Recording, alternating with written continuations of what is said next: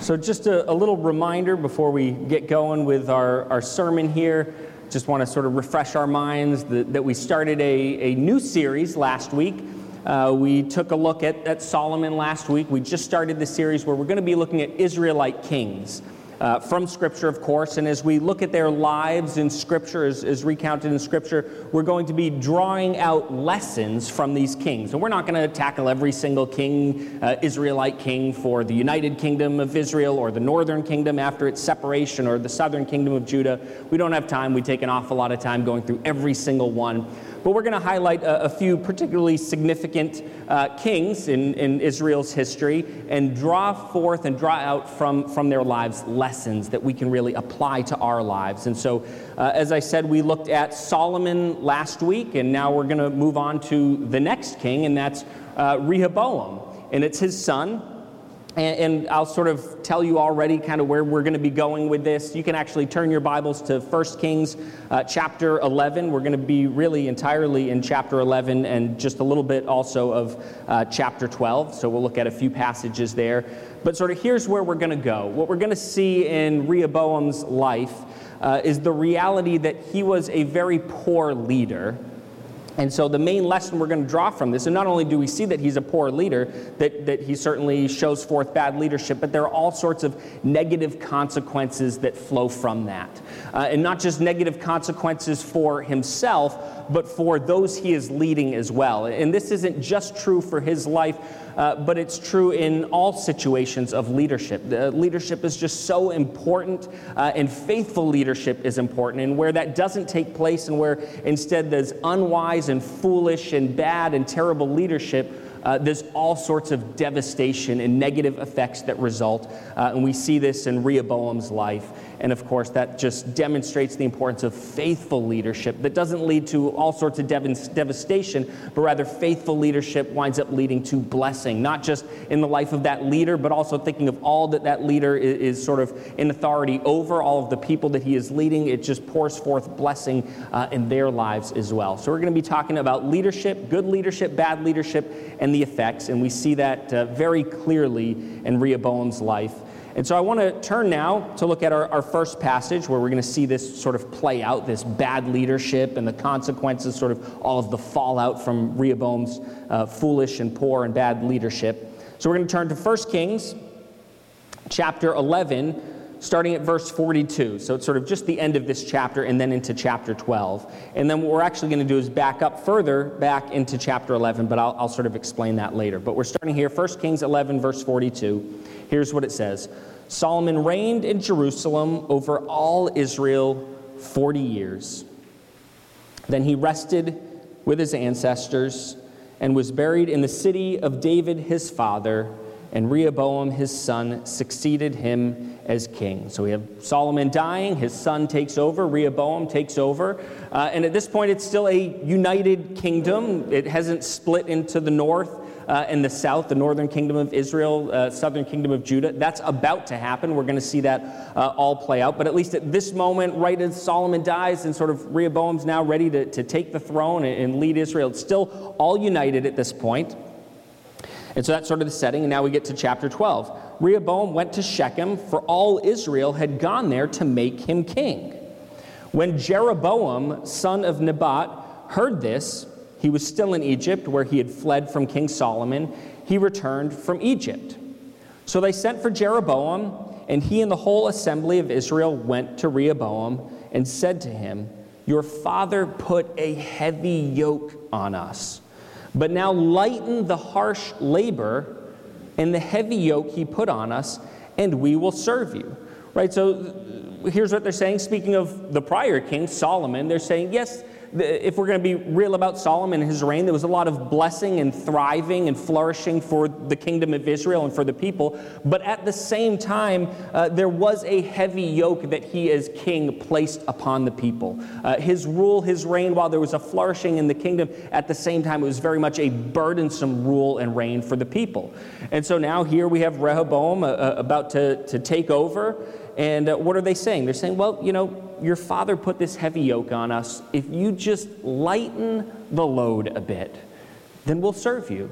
We'll follow you. You can be king over all of us. we will be good with you. We'll be cool with you as our king, uh, and it will go well. That's all you have to do. Just lighten the load, uh, that heavy load that your father Solomon had put on us.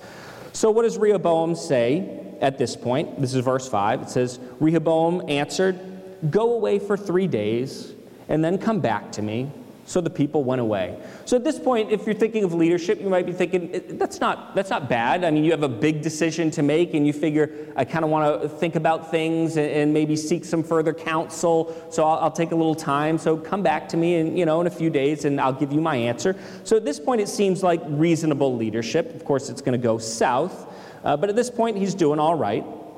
So now, verse 6 Then King Rehoboam consulted the elders who had served his father Solomon during his lifetime. So he says, okay, here's my father Solomon, his, uh, not him, but his advisors that he had, those who uh, advised him when he was king. And so, oh, you know, I'll go to them. So King Rehoboam consulted the elders who had served his father Solomon during his lifetime. How would you advise me to answer these people? He asked. Again, a wise course of action. At this point, still good leadership to say, hey, you know, many minds are better than just one. Maybe I, I don't have the perfect clarity and wisdom in this situation, but hey, I know my father had a lot of great wise and uh, uh, advisors and, and fellow leaders, and so why don't I go and consult them? So, again, at this point, it still seems like he's leading quite well and wisely, but again, it's going to go poorly very soon. But so he says, How would you advise me to answer these people? And then verse 7 they replied, If today you will be a servant to these people and serve them and give them a favorable answer, they will always be your servants.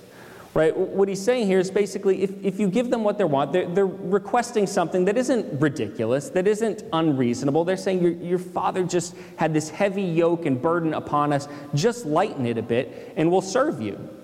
And they say, you know, give in to that. And in a sense, what they're advising is servant leadership, right? That if you even think of how they put it, they put it that way. They say, if today you will be a servant to these people and serve them and give them a favorable answer, they will always be your servant. So yes, Rehoboam, you're the boss, you're the king, but if as king, as leader, you will serve these people, if you will be a servant leader, carry out servant leadership here, and serve them by being kind and gracious and merciful and saying, hey, I'm going to lighten your load. The, the, load that my father put on you, that burden, that heavy yoke, I'm going to lighten it for, him, for you. If you serve them in that way, as king, then they will always be your servants, right? So, a good, wise answer here, uh, wise advice given to the king, to King Rehoboam here, but he doesn't really like it. If we read on, verse 8, it says, But Rehoboam rejected the advice the elders gave him and consulted the young men who had grown up with him and were serving him.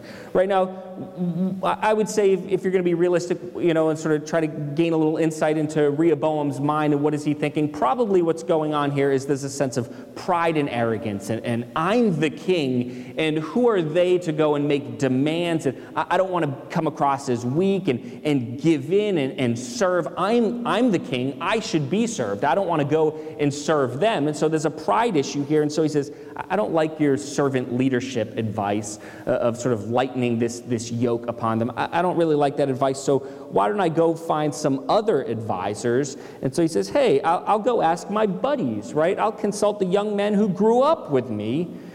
And so he asked them. Uh, it says, verse 9, he asked them, What is your advice? How should we answer these people who say to me, Lighten the yoke your father put on us? The young men who had grown up with him replied, These people have said to you, Your father put a heavy yoke on us, but make our yoke lighter. Now tell them, My little finger is thicker than my father's waist. My father laid on you a heavy yoke, I will make it even heavier. My father scourged you with whips, I will scourge you with scorpions. Right? This is their advice. It's sort of like go and say to them, you know, you thought it was bad under my dad. You thought that was a heavy yoke. I'm going to make it even heavier, even more burdensome for you. That's what my reign and my leadership is going to be for you. And he winds up liking this advice and taking it. So, as we read on verse 12, it says, Three days later, Jeroboam and all the people returned to Rehoboam as the king had said, Come back to me in three days. The king answered the people harshly, rejecting advice given him by the elders. He followed the advice of the young men and said, My father made your yoke heavy. I will make it even heavier. My father scourged you with whips. I will scourge you with scorpions. So the king did not listen to the people, for this turn of events was from the Lord to fulfill the word the Lord had spoken to Jeroboam, son of Nebat through Ahijah the Shilonite. And we we are going to look at that passage and, and, that prophetic word as we look back earlier in, in chapter 11, but, but we won't go there just yet. But now, so reading on, verse 16, when all Israel saw that the king refused to listen them, listen to them, they answered the king, What share do we have in David? What part in Jesse's son? To your tents, Israel, look after your own house, David. So the Israelites went home but as for the Israelites who were living in the towns of Judah, uh, Rehoboam still ruled over them. So what's saying here is, is, the Israelites that here we're talking the 10 tribes minus, right, all the tribes minus Judah and Benjamin is sort of what we're talking about here, those 10 tribes. They all went back to the, to the north, to their homes, to their land, and said, We're done. We're done with with Rehoboam, with, with uh, the line of David. We're going to go do things on our own. But what it's saying here is, as for the Israelites who are living in the towns of Judah, so those Israelites who are from, if you're speaking sort of tribally, from the 10 northern tribes, but they happen to be dwelling in the southern, the region of what would become the southern kingdom, so Judah, Benjamin, uh, a lot of them stayed in, in Judah. That's what's being spoken of there. Uh, but as for the Israelites who are living in the towns of, of Judah, Rehoboam still ruled over them. Then reading on verse 18 King Rehoboam sent out Adoniram, who was in charge of forced labor, but all Israel stoned him to death. King Rehoboam, however, managed to get into his chariot and escape to Jerusalem. So Israel has been in rebellion against the house of David to this day. This day, meaning as First Kings is, is being written, when it was written at that time, right? What's being said is still in rebellion uh, to the house of David. Going on, verse 20, when all the Israelites heard that Jeroboam had returned, they sent and called him to the assembly and made him king over all Israel. Only the tribe of Judah remained loyal to the house of David. Now, uh, to be a little more specific, this is scripture, this is right, of course, but I want to nuance this just so we understand what's going on. When it says only the tribe of Judah, it, that's not intended sort of in the most specific sense. There were two tribes, it was Judah uh, and Benjamin. And in fact, we're even going to see that quite clearly just in another verse as Rehoboam musters his army and, and ultimately he doesn't go and attack uh, the northern tribes, but, but that was sort of initially his plan. And he musters not just the, the, the men of, of uh, Judah, but also of Benjamin, because they are together here as the southern kingdom, what becomes the southern kingdom. It is two tribes, but the sense is sort of like Judah's a big deal. Benjamin is just like this little tiny add on. Uh, it, it's almost like maybe this is slightly overstated, but it's almost like they're not worthy of note. It, it's almost reasonable to speak of the southern kingdom as just sort of one tribe because it's almost entirely Judah and just a little sliver add on of, of Benjamin. Uh, so when it says only the tribe of Judah remained loyal to the house of David, it's sort of implied, yeah, and Benjamin, but they're kind of like lumped in with Judah. That, that's the sense uh, in which that's intended. So, verse 21 when Rehoboam arrived in Jerusalem, he mustered all Judah and the tribe of Benjamin. Again, very clearly, Benjamin's intended here, part of that, what becomes the southern kingdom, sort of joined in with Judah, though. 180,000 able young men to go to war against Israel and to regain the kingdom for Rehoboam, son of Solomon. But this word of God came to Shemaiah, the man of God Say to Rehoboam, son of Solomon, king of Judah, to all Judah and Benjamin, and to the rest of the people, this is what the Lord says. Do not go up to fight against your brothers, the Israelites. Go home, every one of you, for this is my doing. So they obeyed the word of the Lord and went home again as the Lord had ordered. So we're going to see, as we look earlier in, in, chapter 11, and it has sort of already been spoken of a bit in this passage, that there's more to this, and again, we'll talk about this. Uh, there's more to this than just Rehoboam's foolish leadership, terrible leadership that sort of causes this split and has all of these negative effects and, and sort of this devastation upon this kingdom of Israel that's now fractured and, and this disunity. Uh, there's more to the story, sort of a, the backdrop of it, and we're going to look at that. But for now, and in relation sort of to our sermon and what we're focusing on here, I want to talk about the poor leadership of Rehoboam. Uh, because that's sort of that, that's what we're zeroing in on and talking about. Uh, and, sort of here's the reality. If we look at this, it, it's quite clearly poor and foolish leadership. He goes. It, it, sort of starts off okay. He sort of calls for time as the, the people of Israel come and say, "Hey, you know this this burden of your this yoke of your father. It's burdensome. It's heavy if you lighten it, we're going to serve you. Again, a reasonable request. And it starts off okay, where he, he calls for time. Yeah, this is a big decision. Uh, you know, that makes sense. And yes, he goes to uh, his father's advisors uh, and, and, says, you know, what would you have me do? What, what's a wise approach? And they give him good advice. So at this point, it seems okay, right? It seems like reasonable leadership. But then in pride, he doesn't really like the answer, which is to say, well, hey, as king, go and be a servant king, go and be a servant leader, and serve the people by doing what they're asking for, responding with kindness and grace, and say, yes, uh, you know, this is what you want. I will lighten that heavy load, that heavy burden that my father laid upon you,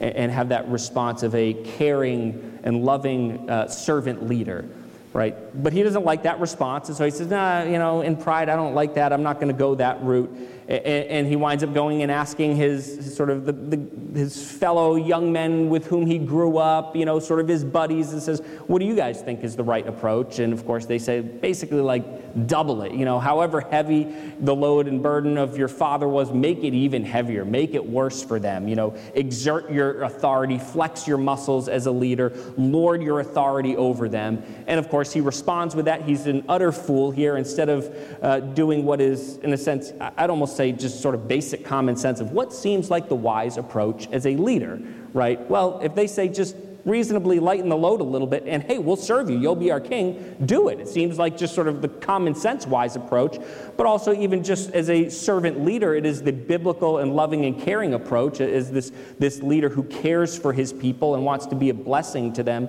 uh, as well. And so that is clearly the godly approach, the right approach, the wise approach, the, the good approach for a leader is to lighten the load and respond in a positive way and be that servant leader. But Rehoboam is not a good leader. He doesn't doesn't exemplify good and faithful and wise leadership, but, but quite the opposite. He exemplifies here uh, terrible leadership, poor leadership, foolish leadership, uh, ungodly leadership. And then we see what the effects of this are. If we think of sort of what's the fallout, right? Because uh, as we talk about bad leadership, I don't want to just talk about, hey, he's a bad leader uh, and he's an example for us of bad leadership. But, but let's also talk about what are the consequences of it. Because the reality is the consequences of it don't fall on him alone. Certainly there are negative consequences for Rehoboam himself right? He's not now going to be this powerful king over this uh, large, united kingdom that had flourished in his father's day and would continue flourishing. Uh, now he wound up with just sort of like a little fraction, right? Two in a sense, almost it's not worth mentioning two tribes. It's almost like it's just one tribe of Judah with Benjamin as sort of this little tack on at the end, right? This sort of this fraction of, of, of what the kingdom was before. So certainly there are negative implications and consequences for Rehoboam, but, but the negative effects also fall upon all of the people, not just him, but all those he is in leadership over or would have been in leadership over if they had, you know, the northern kingdom hadn't said, we're going to carve out our own little kingdom and forget you, right? The, the negative implications and effects fall upon them. Uh, what do we wind up having now in, in a lasting and enduring way instead of uh, the, the family of the people of Israel, right? The, these people who are literally family. I mean, they're all descendants of, of Israel. Certainly, yes, you have Gentiles at time who were sort of grafted in and joined into the people of Israel. But, but this is very much family and they're God's people. You have these tribes that ought to be united and, and, and on good terms with one another and loving one another and being a blessing to one another. And now what's the result? They're not unified. There isn't wholeness in the, the nation with it being united, but rather it's now divided. There's friction. They're at odds with one another. Uh, very literally, time and again, they're, they're very literally at war, waging war with one another. In fact, that was even Rehoboam's first thought is like time for war to go and wage war on family, on his own brothers, on his own family, right? Um, and so that winds up playing itself out throughout the history of Israel in the north, Judah in the south, where time and again they're very literally at war with one another. Not uh, sort of the family of God's people, united, loving one another, caring for one another, but rather at one another's throats with great friction and, and, and at odds with one, one another, waging war. There were times where, where they were on better terms and they were allies at times, but, but time and again, they were just at one another. And that's not what God wants to see in the midst of his people. He wants to see wholeness and peace and, and, and unity and, and love shine forth, not for them to be at one another's throats and killing one another and seeking to harm one another. And so this winds up affecting the whole of the people. And again, even if you sort of start to think about further implications of all of this, what winds up happening for the north is they wind up with wicked king after wicked king after wicked king, without exception, every single one. No no, no exception, no further qualification. Every single uh, king for the northern kingdom uh, of Israel was in complete rebellion to the Lord, went after all sorts of false gods, and led the people in that rebellion, rebelling against the Lord, uh, going after all of the false pagan deities, the Canaanite gods, and so forth. And so ultimately, God winds up saying, enough, enough is enough. I'm done with you. The Assyrians come in and wipe out the northern kingdom, and they're done, and they never wind up uh, coming back. There isn't, you know, as you think of for the southern kingdom uh, of Judah, there isn't this return from exile. They're just cast aside and, and wiped off the map. And if you think about this, well, what if this hadn't taken place with Rehoboam? What if he had acted wisely and faithfully? What if he had been a good leader and been that servant leader and said, yeah, I'll lighten the load. I'll be gracious. I'll be merciful. I'll lighten the load. And now the kingdom stays united. Now, yes, certainly the southern kingdom of Judah had its fair share of bad kings who went after false gods and led the people astray. But they also had their fair share of good kings who were faithful to the Lord uh, and, and led the people in faithfully serving God and worshiping Him. And what if those Davidic kings, the ones who were actually good and faithful, had leadership not just over Judah and, oh yeah, also Benjamin, that's sort of an add on, but the whole nation? And think of the positive spiritual impact that that would have had on, on the northern kingdom that instead wound up just having evil king after evil king after evil king leading the people in evil and down a path of rebellion to the Lord? What if instead there had been good kings in the midst of that, ruling over them and stirring them on toward faithful worship and service unto God? And so again, you see that the continued impacts, not just uh, in his day, uh, you know, the negative impacts upon himself, not just the negative impact uh, upon those he was leading or would have led in his day, but even through the generations, right? As, as you have the northern kingdom, the southern kingdom, uh, you know, in an enduring way at odds with one another, and the, the disunity and, and uh, rather than wholeness and peace in the midst of God's people. And so we see here that bad leadership, it's not some sort of small thing that's not a big deal uh, and has very little implications or fallout or effects. No, the reality is bad leadership is, is a huge deal, a huge problem, and, and sort of the fallout is awfully significant, significant uh, and, and there's great devastation in the wake of this poor leadership. Here we have just a single instance of bad leadership, unwise, unfaithful leadership, and yet there's just this trail and wake of devastation that follows after it. And of course, the flip side is, is also true if you think of if there's good and faithful leadership, there's not a trail of devastation that flows from that, but rather quite the opposite. Where there's good and faithful leadership, there's blessing that flows out of that. Blessing upon the faithful leader who's just faithfully serving God in that capacity, but also blessing upon the people who are being led by that faithful, good servant leader as well. And so we see the importance of leadership. But, but I want to back up here earlier in 1 Kings 11 because I want us to have the full picture here. Even if we're particularly zeroing in on Rehoboam uh, and, and, his folly and poor leadership and, and, using that as an example and, and to say for us, hey, we, we need to, be, to make sure we're not like him, but we are faithful leaders and good leaders. I still want us, as we think of, of what happens here with Rehoboam and his, his poor leadership and the division of this kingdom, that it's not just about him, but there's a little bit more to this story that backs up up a little further in time into Solomon's life and time. And so I do want to back up a little bit to the beginning of chapter 11. So we're still in 1 Kings, chapter 11 and we'll read from verses 1 to 13, and then we're going to jump to uh, verse 26. So this is 1 Kings 11, verses 1 through 13. King Solomon, however, loved many foreign women besides Pharaoh's daughter Moabites, Ammonites, Edomites, Sidonians, and Hittites. They were from nations about which the Lord had told the Israelites, You must not intermarry with them, because they will surely turn your hearts after their gods. Nevertheless, Solomon held fast to them in love. He had 700 wives of royal birth and 300 concubines, and his wives led him astray. As Solomon grew old, his wives turned his heart after other gods, and his heart was not fully devoted to the Lord his God, as the heart of David his father had been.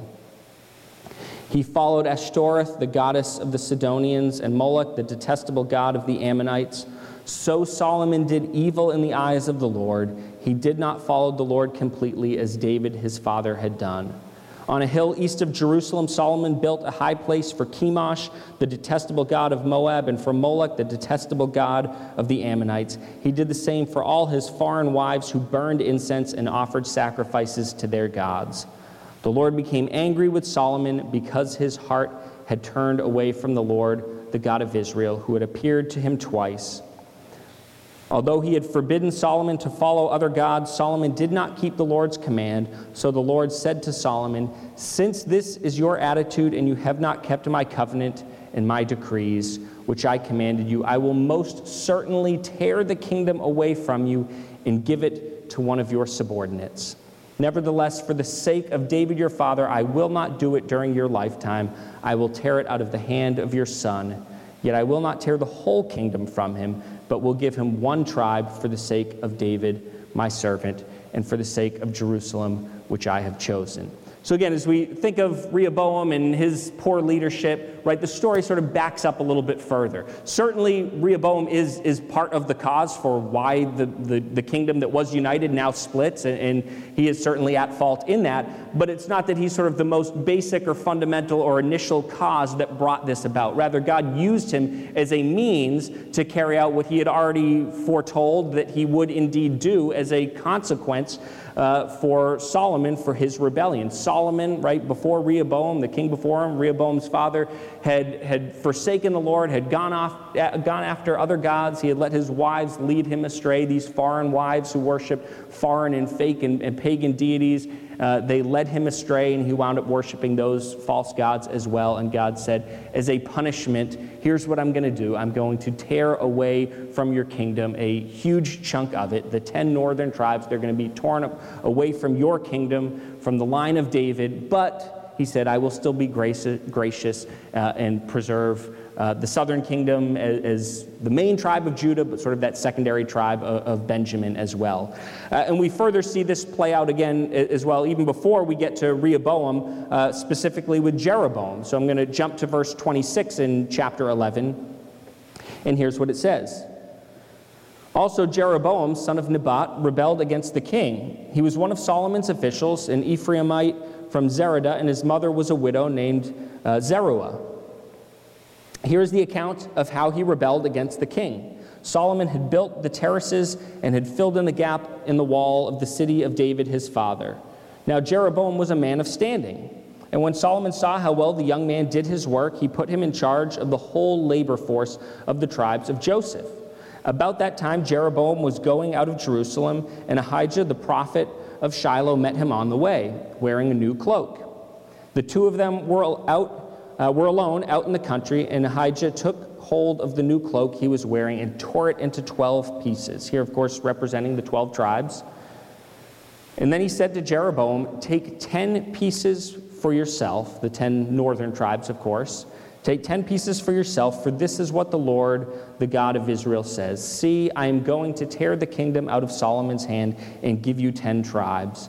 But for the sake of my servant David and the city of Jerusalem, which I have chosen out of all the tribes of Israel, he will have one tribe. And again, here you might think, well, one tribe, I thought it was Benjamin. And, and well, if there are 12 pieces uh, uh, uh, from this cloak that was torn, and if Jeroboam gets 10, well, doesn't that, that's just sort of basic math, there's two left over. Again, yes, it's technically two, Judah and Benjamin, but it can almost be spoken of as one because it's almost like Benjamin's not worthy of mention next to Judah. So technically, yes, it's two, but as he says here, it's sort of, in a sense, one tribe, right? For the sake of my servant David, the city of Jerusalem, which I have chosen out of all the tribes of Israel, he will have one tribe, which is Judah, but sort of also Benjamin. I will do this because they have forsaken me and worship, worship Ashtoreth, the goddess of the Sidonians, Chemosh, the god of the Moabites, and Molech, the god of the Ammonites, and have not walked in obedience to me, nor done what is right in my eyes, nor kept my decrees and laws as David, Solomon's father, did. But I will not take the whole kingdom out of Solomon's hand. I have made him ruler all the days of his life for the sake of David my servant, whom I chose and who obeyed my commands and decrees. I will take the kingdom from his son's hands and give you ten tribes. I will give one tribe to his son, so that David my servant may always have a lamp before me in Jerusalem, the city where I chose to put my name. However, as for you, I will take you, and you will rule over all that your heart desires, and you will be king over Israel. If you do whatever I command you and walk in obedience to me and do what is right in my eyes by obeying my decrees and commands, as David my servant did, I will be with you. I will build you a dynasty as enduring as the one I built for David and will give Israel to you. I will humble David's descendants because of this, but not forever. Solomon tried to kill Jeroboam, but Jeroboam fled to Egypt to Shishak the king and stayed there until Solomon's death. So, again, even as we're thinking of this whole story and this act of foolish and terrible and poor leadership uh, that leads to the division of, of, this, what was at that time a united kingdom there, uh, but winds up then being divided, fractured, split into two the northern kingdom of Israel, southern kingdom of Judah. As we understand this, yes, uh, it does result from this act of, of terrible leadership on the part of Rehoboam, but at the same time, we have to understand that the whole story backs up a little bit earlier, and that most fundamentally, why does this take place? Well, the Lord ordained for it to take place, and it was a punishment, a consequence for Solomon's rebellion, right? Being led astray, going after all of these false gods uh, being led astray by his wives and, and going after those false gods rather than remaining faithful to the Lord and the Lord alone. And so it was a punishment for that, but he still chose to work through Rehoboam. And so Rehoboam, of course, here still very much to blame for what took place. But I, I want to make sure, even though we're going to focus here on Rehoboam and, and his leadership, I want us to understand the whole story. And it's not just about Rehoboam, it's also about Solomon and his rebellion that led to this as well. But as we sort of come back to this singular act of terrible, poor leadership on the part of Rehoboam, right, and as we think of the, the fallout, the consequences, all the negative effects, uh, this, this kingdom, God's people here, is in the, the, the, family of God's people, these tribes who are, who are truly family, brother and sister, and now they're, they're split in two and, and they're at one another's throats and they're at odds with one another. They're waging war against one another. Uh, and that, right, this is all ultimately fallout and negative effects from this singular act of terrible leadership. And we realize just how through this, and certainly you could go to many other stories in Scripture, or I can imagine also just looking at history, even outside of Scripture, where poor leadership just has devastating effects and consequences. And again, not just for the leader himself, but for the whole of the people that he is leading as well. And again, on the flip side, where there's good and faithful leadership, the blessing that comes from that is, yes, in one sense for the leader, but, but it overflows to the whole of the people and all who are being led as well. And so we see the importance of good and faithful leadership. And you might have the initial response of, yeah, I get all that, but, you know, I'm not a king. I'm not in Rehoboam's position. You know, I, am not, I don't have that kind of leadership. I, you know, Uh, I would say, yes, you're not a king. No one here is a king. And has that degree of leadership over this vast nation and so forth. But we are all leaders in various ways. Whether it's in the church, and for me, well, I'm a leader in the church, I'm, I'm the pastor here, or there are others who are on the board who are elders, and so there's a position of leadership in the church uh, and the, the responsibility that comes with that. Uh, it may be a position of leadership in the workplace where maybe you're in some level of management, middle management, upper management, whatever, but you have people under your authority and you're leading them and managing them. Or maybe it's in the home. Maybe it's, well, you're the husband and the father, and you need to lead your family, your wife, and your kids, and, and do that faithfully. Or maybe it's you're, you're the mom and you have children, and, and you know, you're, you're leading them. Or uh, you're a Sunday school teacher in the church, and you're leading those children and as you're teaching them about the Lord, about Christ. We all have position, positions of leadership that we are in. We may not sort of immediately always think of ourselves as, oh, I'm a leader. But if we really think about it, each and every one of us has some sort of position of leadership. And the question then is well, what kind of leader are you going to be? What kind of leader am I going to be? In that, that office, that position of leadership that, that God has granted to me or to you, how are we going to carry out that role and that responsibility? Are we going to do it faithfully? Are we going to be good leaders? Are we going to be godly leaders? Are we going to be wise? Are we going to carry out that role well? And then the result of that is just wondrous blessing. God's going to bless us because we're leading well and faithfully as He's called us to, but then that blessing's just going to overflow. If you're leading well, you're going to be a blessing to your people as well, whoever you're leading. Again, whether it's in the home, in church, at work, wherever it is, you're going to be a blessing if you're leading well to those you are leading. If you're carrying out that role faithfully, if you're being that godly servant leader and in love seeking to be a blessing to those under your care and authority, that blessing is going to overflow to them as well. But again, you may choose not to be a good and faithful leader. And sadly, right, I'm not saying this will be the case for us, but, but certainly it is for some in life that they say, no, I'm going to follow uh, in the footsteps of Rehoboam. And they wind up saying, you know, with my leadership, I don't want to be a servant leader. I don't want to, in love uh, and, and, just in care for those under my, you know, under my care, under my shepherding care. I don't, I don't want to seek to be a blessing to them. I just want to sort of lord my authority over others, or I just want to act in foolishness or in pride or whatever it might be. But all too often, people lead poorly and follow in the footsteps of Rehoboam. And I think you see this in, in, in every sphere, whether you want to talk about government, and there's a reason why just about every person in this country tends to have a low view of politicians, whatever side of the aisle you're on. The general consensus is, yeah, politicians, they're dirty, they're corrupt, they're in it for power, they're in it for themselves. And what we see is just poor leadership, not a servant leadership, but poor, selfish leadership. And, and what is the effect? It winds up then affecting all of the people, not just themselves, but the whole of the people. I think you see it at times in the church where there's just poor leadership, whatever that might be, whether it's some sort of moral failing, and part of being a leader is upholding that, that ca- godly character as well, or, or whether it's just steering a church in a bad direction, but you see it whether for pastors or elders where at times there's poor leadership. It's just not carried out well. And it doesn't just affect the leader or the leaders, but it affects the whole body, the whole community as well. Or you can see it in homes, right? How often is it, tragically all too often, where fathers just aren't present in the home? Or even if they're physically present on some level, they're, they're not really sort of truly present uh, in the fullest sense. And sort of where is the leadership there, right? Where's the leadership of the father leading the, the, the, whole family, the wife and the children? And when you see that, that godly father in the home, there's such a wonderful positive effect and blessing. And, and all the st- statistics are clear, right, over all demographics, whether it's race or you name it, that when the father is absent, when there isn't that godly and good and faithful leadership, the likelihood of every sort of negative type of behavior, whatever it might be, drugs, alcohol, crime, I mean, you name it, uh, depression, all sorts of things, it just sort of skyrockets because there wasn't that faithful leadership of a father in the home training those children up and leading them and leading them well. And when that leadership's just sort of absent or poor, and if it's absent, then it's poor leadership, again, you see the devastating effects, again, not just on the leader but on those who are being led as well. And so, as we think about this, as we hear the story here of, uh, of Rehoboam, right, it, it calls to mind for us, and we see a lesson that we learn here is leadership's important. And God has put each and every one of us in different positions of leadership. Some grand positions of leadership, some maybe lesser, but we are all in some sort of position of leadership. And the question is, how are we going to lead? Are we going to lead well, faithfully as servant leaders?